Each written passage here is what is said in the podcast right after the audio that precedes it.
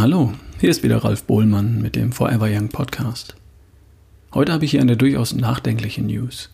Es geht um Glückseligkeit oder Zufriedenheit. Na dann lass uns einfach mal reinhören. Ich zitiere dazu eine News von Dr. Ulrich Strunz. Glückseligkeit. Manchmal fliegen einem Bücher zu, die die Seele erschrecken lassen. Solch ein Büchlein hat mir soeben Hubert Schwarz geschenkt. Sie wissen schon, der Extremsportler, der mich zum Ironman gemacht hat, dem ersten deutschen RAAM-Finisher, Race Across America, der mit dem Rad um Australien und dann einmal um die Welt fuhr und jetzt zum Frühstück ziemlich regelmäßig den Kilimanjaro besteigt, älter und weiser geworden. Schickt mir so ein Büchlein, Büchlein von einem gewissen Hermann Scherer. Glückskinder. Etwas Seltsames. Man braucht nur darin zu blättern. Der Mann hat offenbar viel nachgedacht. Was mich soeben getroffen hat, tief drin, ich zitiere einfach den Scherer. Wir wollen einmal 100 Menschen von der Geburt bis ins Alter begleiten. Stellen Sie sich vor, Sie springen am 63. Geburtstag all dieser Leute aus der Torte mit den Worten Herzlichen Glückwunsch und fragen, betrachten Sie Ihr Leben als Erfolg? Wie viel Prozent antworten dann mit Ja? Ich sage 100 Prozent. Tatsächlich beantworten aber 59 von Ihnen Ihre Frage mit Nein. 36 können die Frage leider nicht mehr beantworten, weil sie schon gestorben sind. Vier beantworten ihre Frage, wie alle Fragen, mit einem klaren Naja oder einem entschiedenen Jein.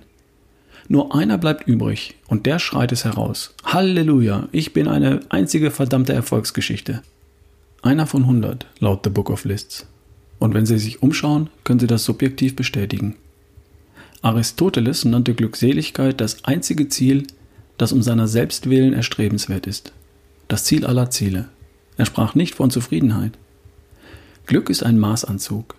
Die meisten sterben aber in abgetragenen Anzügen von der Stange oder aus dem Secondhand-Laden. Jeder kommt liebend und lernend zur Welt. Uns wurde das Paradies geschenkt.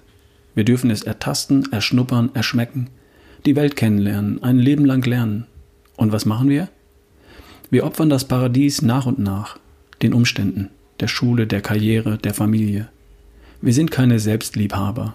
Wir sind keine Weltliebhaber. Wir sitzen hinter dem Ofen und kleben Rabattmarken und entscheiden uns dafür, zufrieden zu sein, statt glücklich. Ich weiß schon heute, dass ich unzufrieden sterben werde, denn ich war mein Leben lang immer unzufrieden. Ja, die Unzufriedenheit hält mich am Leben, denn so gibt es immer etwas zu verbessern, treibt mich etwas dazu.